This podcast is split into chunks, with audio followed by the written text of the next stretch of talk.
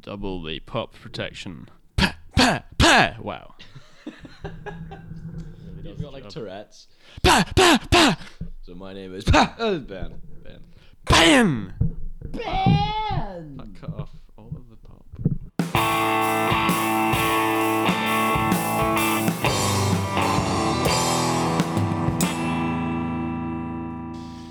All right. Um, hello, everyone. Thank you for clicking on us. Welcome back to another episode of Accessory to Thought with myself, Ben. Where you started. Huh? Oh, you started, yeah. We I have started, yeah. okay, I we can close just- the window there. Oh wait, yeah. Whoops. There we go. Right. Yes. Hello. With myself, Ben, and uh, the Mr. Josh. So, um, yeah, just briefly kicking off things. I'm going to be starting a wee series of my own. Um, Oh, yeah. I don't know whether to call it Heroes of Old or the Stories of Old, but uh, probably go Heroes because that sounds cool. Um, I'm going to be looking at just characters in the Old Testament, um, going through their lives, talking about the lessons and the links back to the Messiah. I will then close the series with wrapping it all up with basically Jesus, and then do a little epilogue on concerning Peter and Paul. Um, so that's the structure that I have. So today we're going to be looking at David. Yeah. Yeah, brief introduction to what David is. David is described as somebody. He's described as a man after God's own heart. The psalmist. The, the psalmist, the man who can sing and also Mr. Music Man. conqueror, the ideal king, essentially. So, um, yeah, just a little brief intro about David. I haven't looked at I haven't looked at David right. I haven't studied David in years. Like last time I looked at it properly was like when I was like thirteen or fourteen, which is not far away. Like, but you know, still.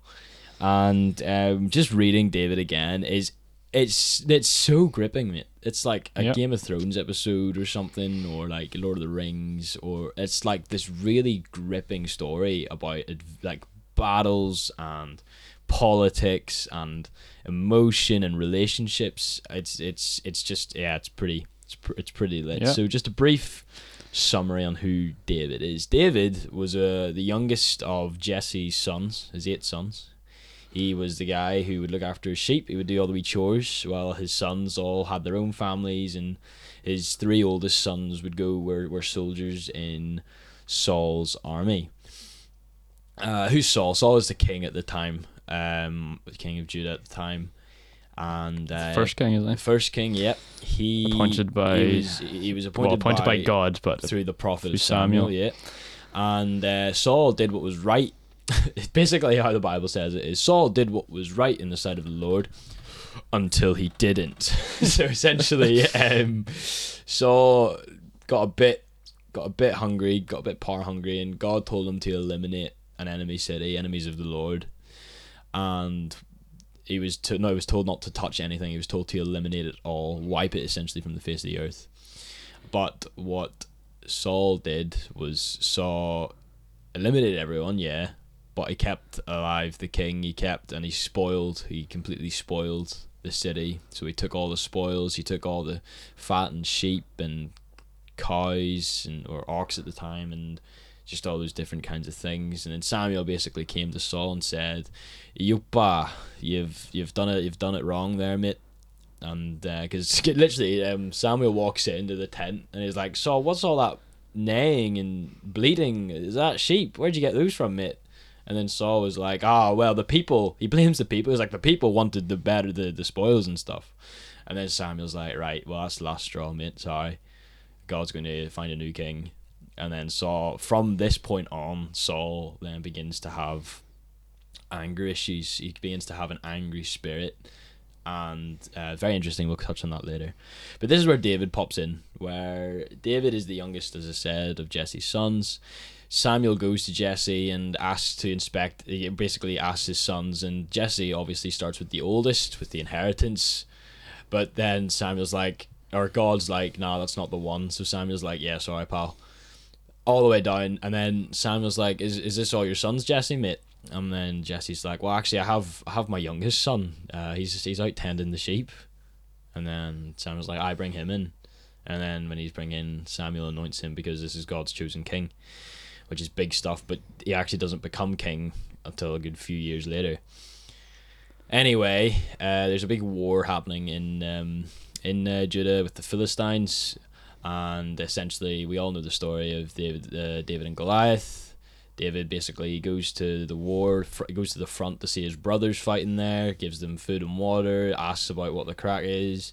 His oldest brother's like, "You should go home. You just came to watch the battle." And then David's like, "Nah, mate, I'm gonna kill that big giant over there." Yeah, so this is the David and Goliath story. It's Yes. essentially the David and Goliath story where um, David kills Goliath with obviously not just with stones, but because he had God on his side. Now, this is going to be the main theme of today's episode. The relationships David has with this first this first episode. By the way, these uh, it's going to be episode one and episode two most likely with this David thing, but in no way do you probably need to watch the listen to the first one to understand the second one.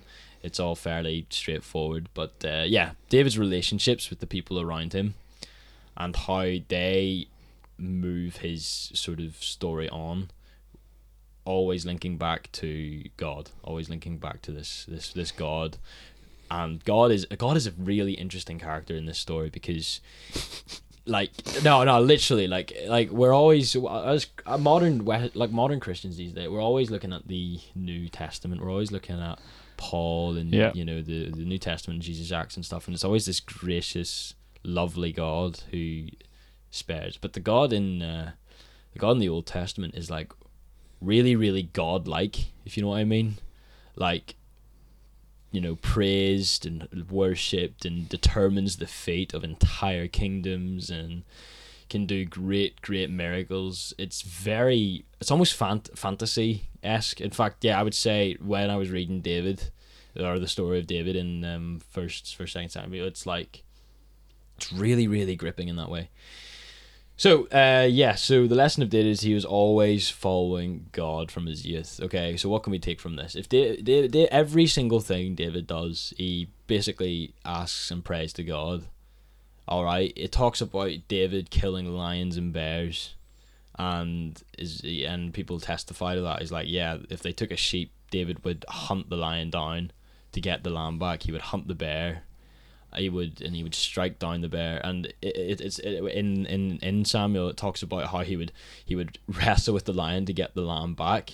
And if the lion like he wouldn't kill the lion but if the lion raised its paw against him then he would kill kill the lion. It's like this man right is doing he's not even a man he's a kid. He's he's he's he's, he's a youth it describes him as. And everything he does he does great things. He does because he has a relationship with the one true god.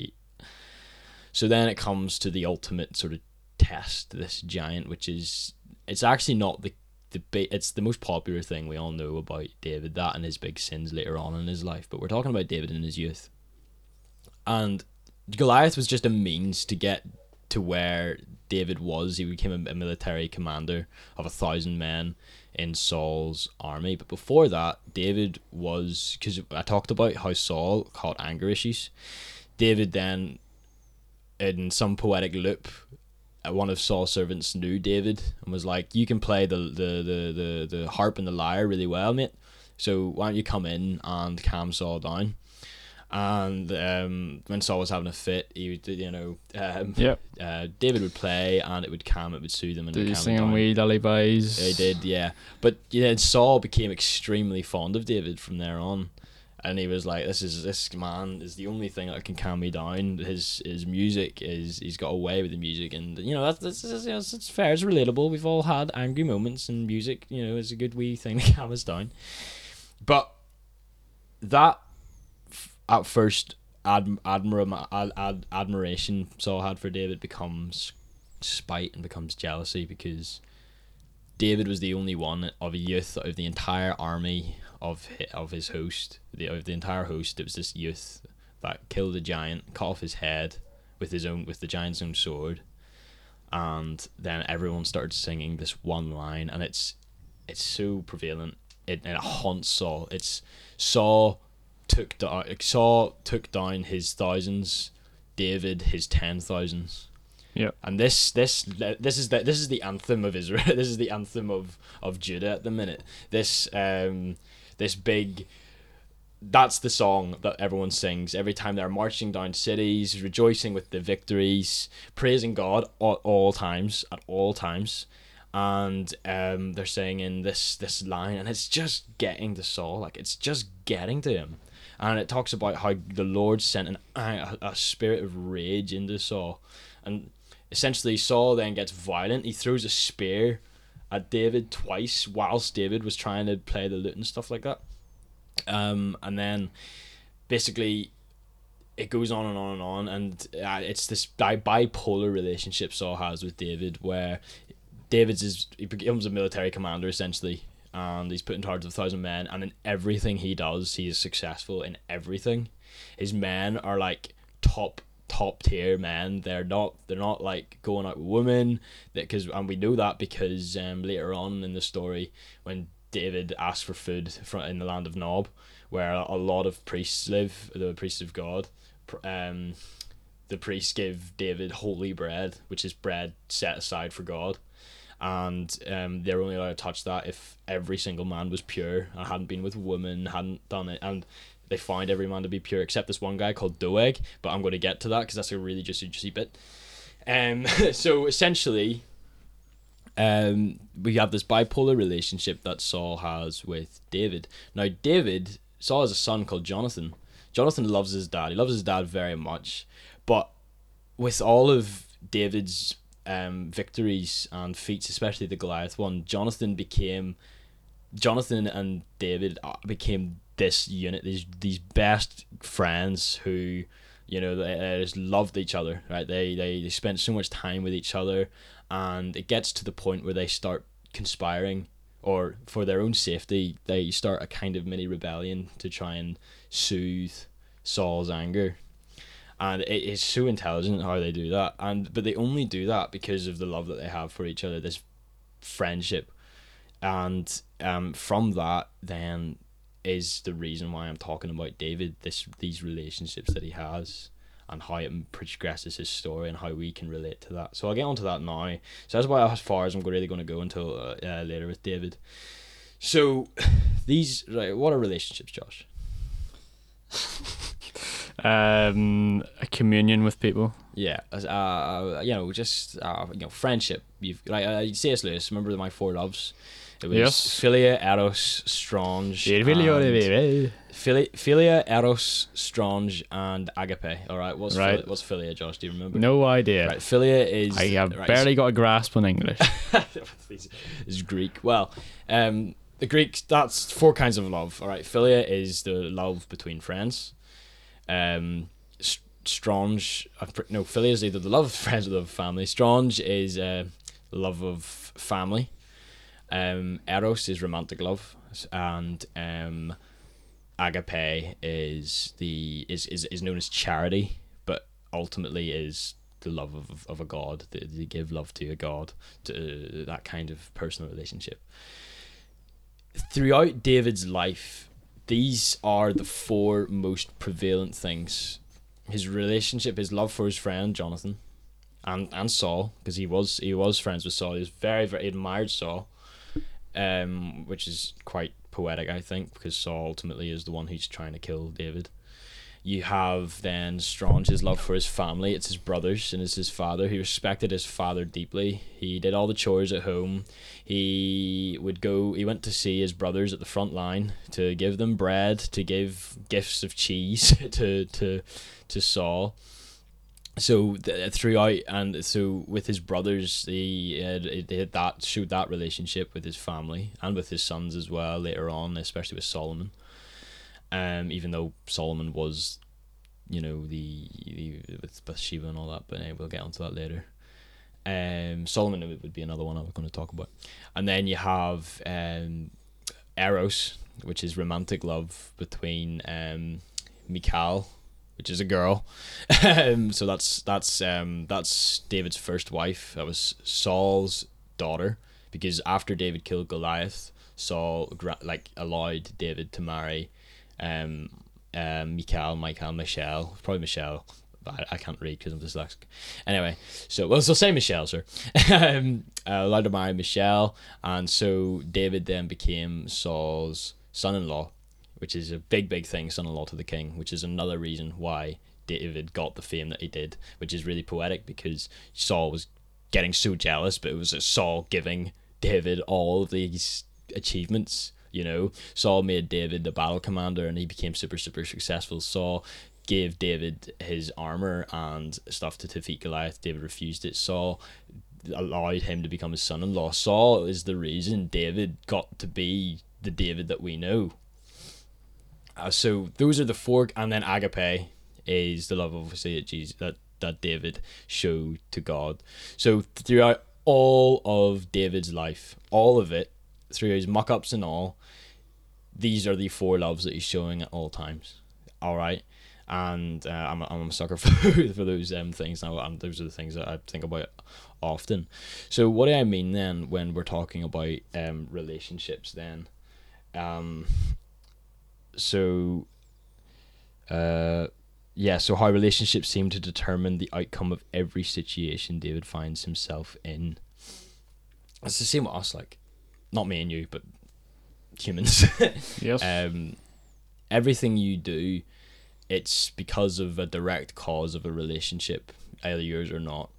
All right, let's take this podcast for example. This is a result of the relationship me and you have, a friendship, obviously, and um, from that, then obviously produce conversation, um, some hilarious conversation, some very intense conversations if you remember our school days and then from that then josh was like you want to do a podcast and there we go so there's there's there's just a little mini arc a story arc of just how powerful a relationship can be yes.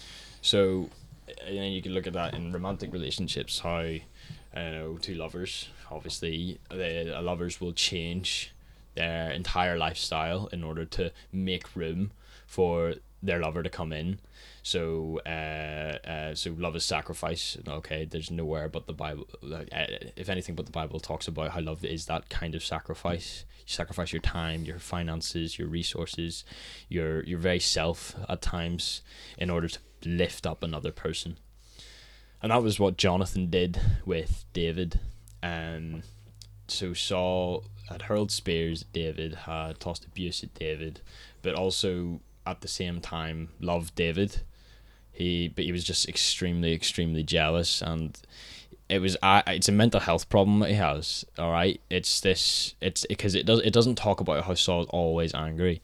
It talks about how once again Saul had a fit of burst of rage, his anger, his anger management issues, and then it gets so bad that David has to run away essentially, and he does it a few times. But then Jonathan and David meet up, and they have a talk about what to do because Saul disclosed to Jonathan that he's going to kill David.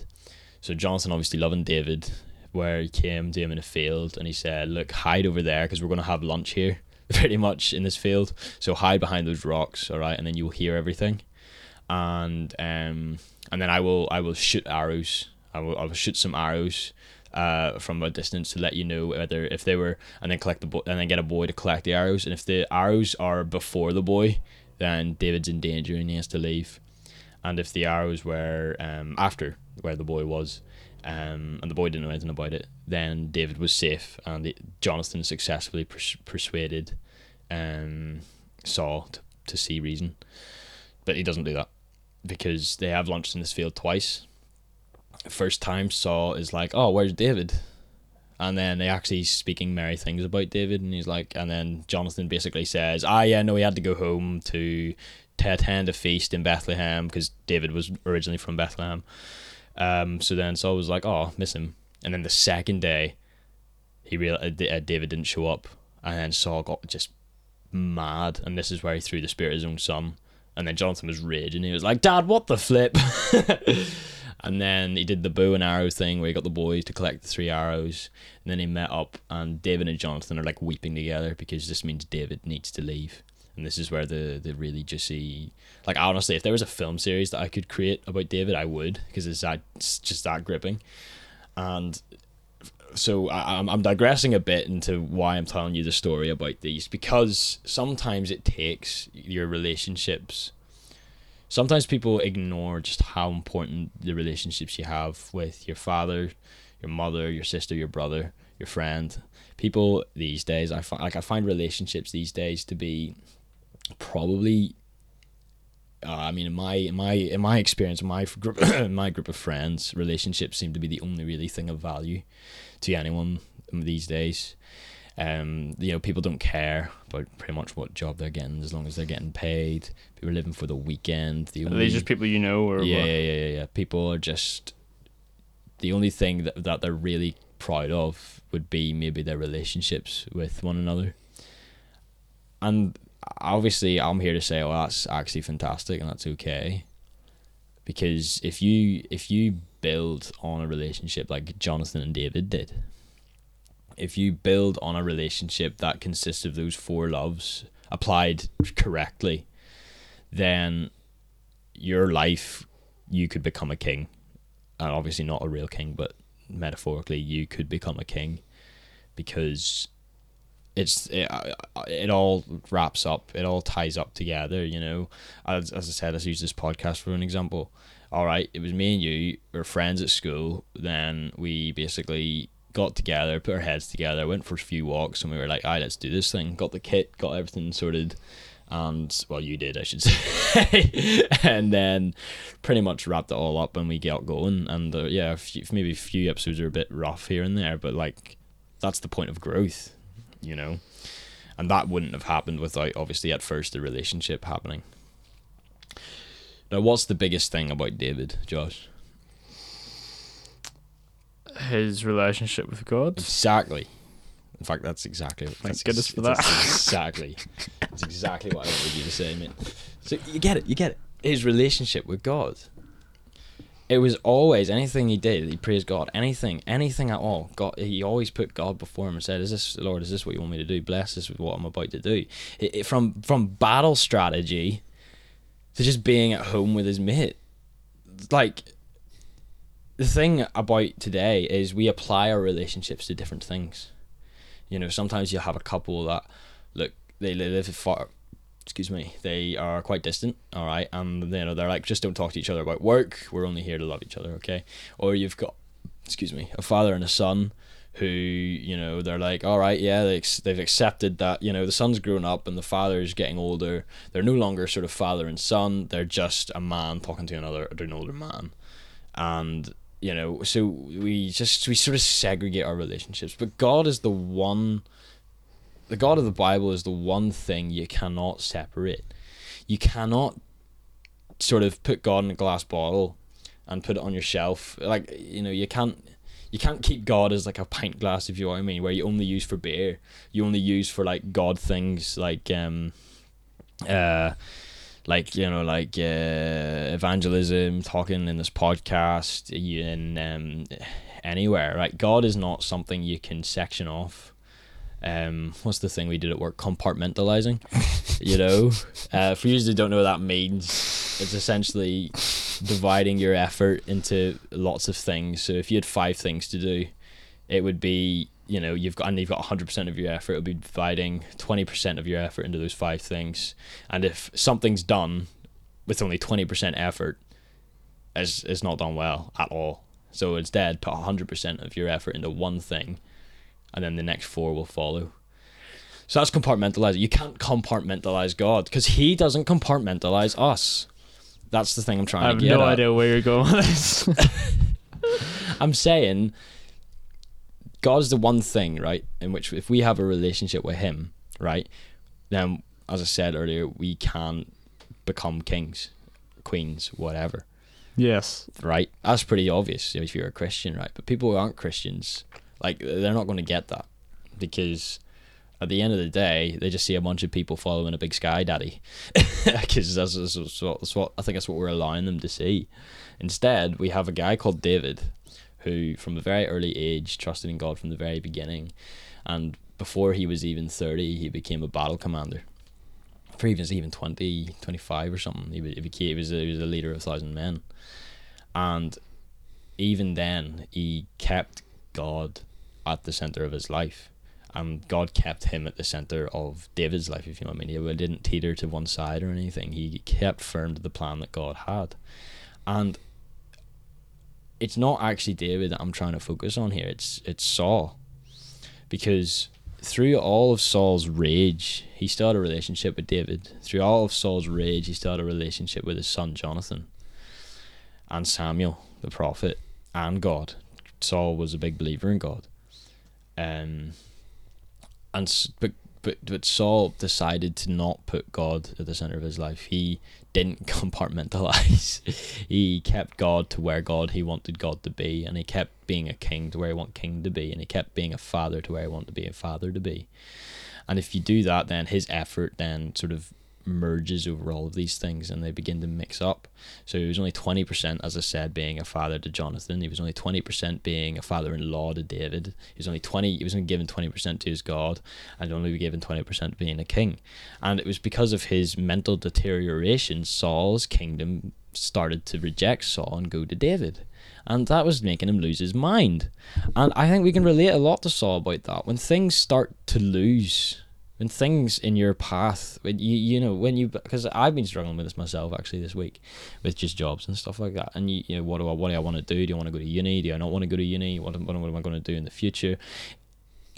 What Saul was doing was instead of having this clear path in which he thought he did he made a mistake and it was very easy to go back onto the, it was very easy to go back onto the right path is to acknowledge that mistake instead of blaming other people he did with Samuel he hung on to the fact that God's plan wasn't didn't involve him, and he hated that because he was the most powerful man pretty much in this time at the minute. Because he had God on his side all at all at all at all times. And suddenly, Saul felt he wasn't, and so he just deteriorates himself and he, he breaks things off. In his relationships, as I said, with David, Jonathan, Sa- Sa- um, Samuel, and all, and even the it, it pushes him over the edge until he does this terrible, terrible thing where he's hunting down David he then I was talking about Doeg earlier.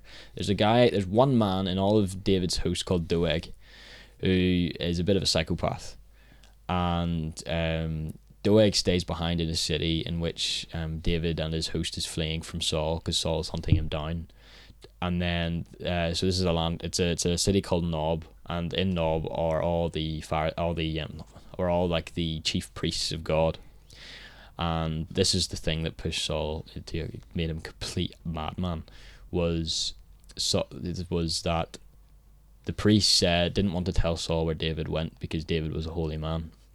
So and Saul ordered his guards to kill all the priests, and there's 85 priests, and none of the guards did. But then he turned to Doeg, who was a bit like Judas, I think, who was just standing there. He was with David, but he stayed behind because he knew Saul was coming because he didn't. Obviously, he was a bad guy. It was like a twist in the story. And he turned to Doeg and went, You're loyal to me. Kill these men. And Doeg immediately kills 85 priests. And because of the carnage, then, the entire city is then plundered and pillaged, and every single man, woman, and child is slaughtered because of the frenzy. And that is the perfect example of how Saul became a king and he spiraled down in his own jealousy and his own rage to being an enemy of God. Like he literally says, kill the chief priests of the Lord our God. it's so contradictory, you know. And we can we're not obviously going to come and plunder and kill people like that's not that's not obviously us but our, our imaginations can make it seem like we are spiraling down into a hole of just darkness without any light to see. And i'm telling you it's relationships that carry you through that. Because the thing in the bible is the thing the most prevalent genre in the bible is family because god is a god of family he's our father. He then provides families for us to be a part of to then show um sanctification to, to show um, you know, being like Jesus and being a, a a Christian, I guess. Saul didn't have that, and we can relate to that kind of spiraling down because he couldn't hack the idea that somebody had derailed his path when actually it was him. Because if Saul realized his mistake at the very beginning with Samuel, he would have he wouldn't have done the things that he did there's there's a there, before even Saul got to that city, he tried to hunt David down, um, before that, but on the way he had a revelation and he started prophesying. And the, at the very end of that chapter, it says, it's like, it leaves you with a cliffhanger. It's like, does this mean Saul is one of the prophets? That's that's one of the uh, passages that I just I'm very curious about, and I don't really understand. Is like, uh, is Saul one of the prophets? That was a saying. Yeah. In that time. Yeah, because he was hunting down David. You know, so what happened was he sent an army. He sent an army to find David, and then they all got to this place of holiness, and then they all started like it was like a big Christian festival, or not Christian at the time, obviously, but it was a big festival, and everyone was just enjoying God and stuff. He sent another army, and they all began enjoying God. And then Saul went himself, and he was like, "Right, I'm gonna get this David guy," and then he began enjoying himself, and he he it did so much. He tore his robes and he gave them up, and he lay naked day and night in in respect and in in in his own sort of self sacrifice to God, and that pleased God greatly. And he was happy. God, Saul was happy in that moment, and I think it, it's it's so poetic that we have this tragedy of a king to raise up this perfect king, and that was necessary in order, obviously, for Jesus to come in because nothing that would have happened because David is obviously Jesus' dad, Joseph, uh, adopted dad, um, was the direct descendant to like everyone says, oh Joseph is kind of irrelevant. It's actually through Joseph's line that he's related to David, not Mary, which is interesting. Um, so that would Is it not both? Huh? Is it not? well, they both come from the same tribe, um, but at the start of Matthew, I'm pretty sure it, it doesn't mention Mary. It mentions it goes down to Joseph's name. Um, both gene. Both think both genealogies have been are both mentioned. yeah, I'm yeah, sure. maybe, maybe, but I haven't, I haven't looked at that yet. I'll get that for you next uh, next um, episode. But do you see what I'm saying? Do you see what I'm saying? Sorry. Yes. a, a relationship if you just work at it and you put in that kind of sacrifice and that kind of faith in God that David did, then you will become a king. But if you work at a relationship so much, so hard that Saul did, but then you mess up, all it takes is just to for you to humble yourself and fix that relationship and help the person, your successor. So you know, Saul knew that David would is going to be his successor. And he hated that. He hated that. But if he put aside his pride, if he put aside that, and if he understood the mistake that he made in the presence of Samuel, then it would have been the greatest dynasty ever. It would have been Saul, this king, mentoring this David, and and he did mentor him for a bit because it was it was like when he was happy, when he was sad, and he was so bipolar at that time. But if you if you allow yourself to blame, if you if you allow yourself to spiral in this, I didn't make a mistake, I didn't make a mistake, I didn't make a mistake, you will end up being so angry, and lots of people are going to get harmed by that he killed his own subjects because of the hatred he had towards David. And I think that's something I relate with because I suffered with a lot of hate towards my old church. And that's something I have realized and I've had to obviously come to terms with.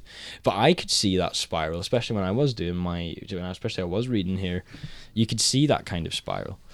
But essentially, I'm just going to wrap this up now with just the final thing about relationships and stuff, right? And actually, and I talk about how God was sort of like a big main character. So we talk about right. This obviously links to Jesus. Every every story links to Jesus, right? We often um the cross, right? He David Jesus died on the cross, right, and he saved the world. I feel like, especially in Western civilization, we just say, "Oh yeah, I'm saved," but we don't focus on what we're saved from. We don't focus on the horror of what we're saved from. The God of the Old Testament was a battle commander. He commanded armies of, and kings to wipe out entire kingdoms because they were not part of the plan. They were not part of. And it's hard for people who aren't Christians to hear that, but it's because there's no place for evil in God's world. There's no place for that. And it's like, oh, they killed, it killed everyone because obviously God had that plan. He has that plan for us. Jesus himself, what does Jesus say? He says he doesn't come bringing peace, but bringing a sword. He says he's going to divide brother against brother and mother against daughter or something like that. He says he comes with you with a sword, not to bring peace. And I feel like we, we, we picture Jesus as this all bringing peace, this person who's going to save the world. He did save the world. He saved the world from itself because um, it's not it's not him coming to the world to save everyone there. It's him coming to the world to take his people away so that the world can essentially explode in a fiery ball of genocide and horror. Now that's really, really graphic and really, really interesting, um, sort of language that I'm using there, and it's it's horrible and it's terrifying. But that's that's what happened with Saul. That's what happened with him. He basically went down and down and down until he committed mass murder of an entire city, all because of his jealousy of one thing. That's the length. That's how hate works. That's how it goes. So people who hate God, people who hate Christians or any kind of person, it doesn't matter what faith they follow or who they are. I mean, there's a lot of hate in society today with, you know, like, you know, like with all the white supremacy and all the people who don't believe in these kinds of things. You know, hate is seems to be a running theme in society today. Hate leads to destruction on both parties. It destroyed Saul mentally. It destroyed everything that Saul is his own subjects, and that's because his relationship with God fell away. Now, if you have God at that center, this battle commander, but also this savior, then you will be spared from that. The, the cross is a sword, Josh. the cross is a sword in which we go and hide behind to be, not hide behind, but to bring our burdens at the foot of the cross and to be set free. But those who don't are going to suffer the, the wrath of God. And that is what a relationship does. It builds you up to lead you to a good place and basically saves you from yourself, but also from the damage that you could do if you let those relationships fall apart. And that's kind of that for part one of David. The relationships that you have, if you allow them to to to be the reason for you breaking apart, then you will be like Saul and can ultimately turn you away from God. But if you be like David and rely on the relationships and the four loves, and ultimately look at Jesus as the savior of the world and recognize what he's saving us from, and you will be free and you will and you will have dark days, but you will always overcome them. But yeah. Very good. Yeah, thank you so much for listening. Um stay stay tuned. No, not stay tuned. Stay look out for part two, where I will be talking about the other half of um, David, where we do come across those dark days. Yeah, and you should you should read it for yourself as well. oh yeah, So, hundred um, percent. Read First Samuel. Um, it's so gripping the story of David. Honestly, it's like a big fantasy novel. But um, yeah, definitely, definitely read it for yourself and. Do, do give me a DM as well about what what things that you thought you find from it. But yeah. What did you find interesting on this episode of I Etc. Two Thoughts? Yeah, but uh, yeah, thank you very much for listening. With Ben Thompson. Oh, yes. And Joshua Young. Goodbye. Goodbye.